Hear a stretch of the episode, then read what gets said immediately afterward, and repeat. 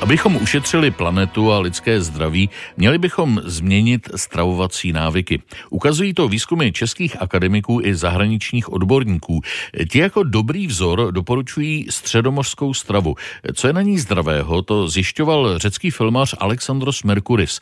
Jeho dokument Dokonalé jídlo se nedávno promítal na pražském festivalu populárně vědních filmů.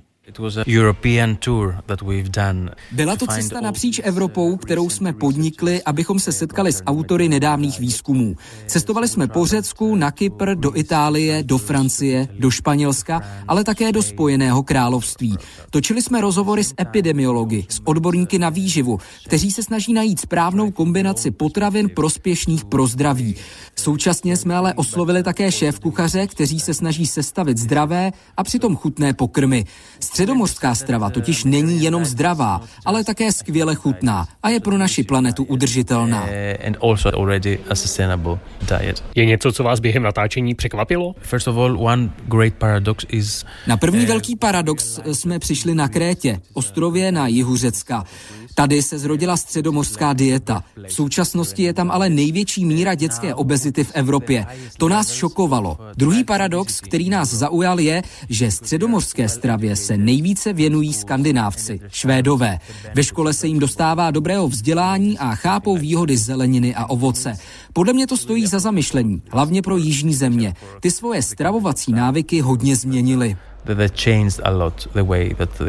Jako kdyby si země vyměnili jídelníček a zdravý jich začal jíst nezdravě? Přesně. Zajímavé je, že se to děje velmi rychle. V 50. a 60. letech to vypadalo úplně jinak. Také nebylo tolik možností. Lidé jedli to, co byli schopni vypěstovat. Byli závislí na klimatu a počasí a museli to respektovat.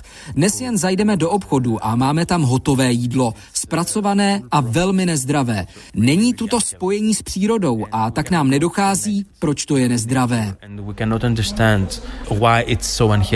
Co je tedy základem středomořské stravy? V obchodě si nakoupím všechno možné z Řecka, ale to asi nestačí.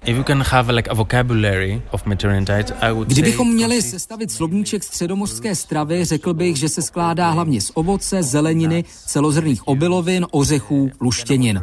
Potom z přiměřeného množství vajec a mléčných výrobků. Důležité je, že červené maso tam není každý den, ale spíše jednou za čas. Středomořská strava je ve skutečnosti založená na rostlinách. Klíčovým prvkem je také olivový olej, který obsahuje prospěšné tuky. Ty chrání před srdečně cévními nemocemi, rakovinou a Alzheimerem. Není to jen jedno jídlo nebo skupina jídel, ale rozmanité složky, které se vážou k tomu místu, počasí, klimatu. Zní to možná složitě, ale nakonec je to opravdu jednoduchá cesta ke stravování i životnímu stylu. Jak se to dá přenést do dalších zemí v Evropě, když mluvíte o místu a klimatu? Řekl bych, že to nebude kopírování středomořské stravy, dovážení ingrediencí do jiných zemí. Třeba olivový olej je hodně drahý, dokonce i ve Středomoří. Jde spíše o přizpůsobení životního stylu, který bude bližší přírodě. Hledat místní potraviny, které jsou zdravé a nebrat průmyslově zpracované jídlo. Přizpůsobit se prostředí, ve kterém žijete. Například ve Spojeném království mají jinou zeleninu než v Řecku. Není nutné dovážet potraviny ze Středomoří, ale převážně změnit smýšlení. Uzavírá v magazínu Experiment Alexandros Merkuris, autor dokumentárního filmu Dokonalé jídlo. Martin Srb, Radiožurnál.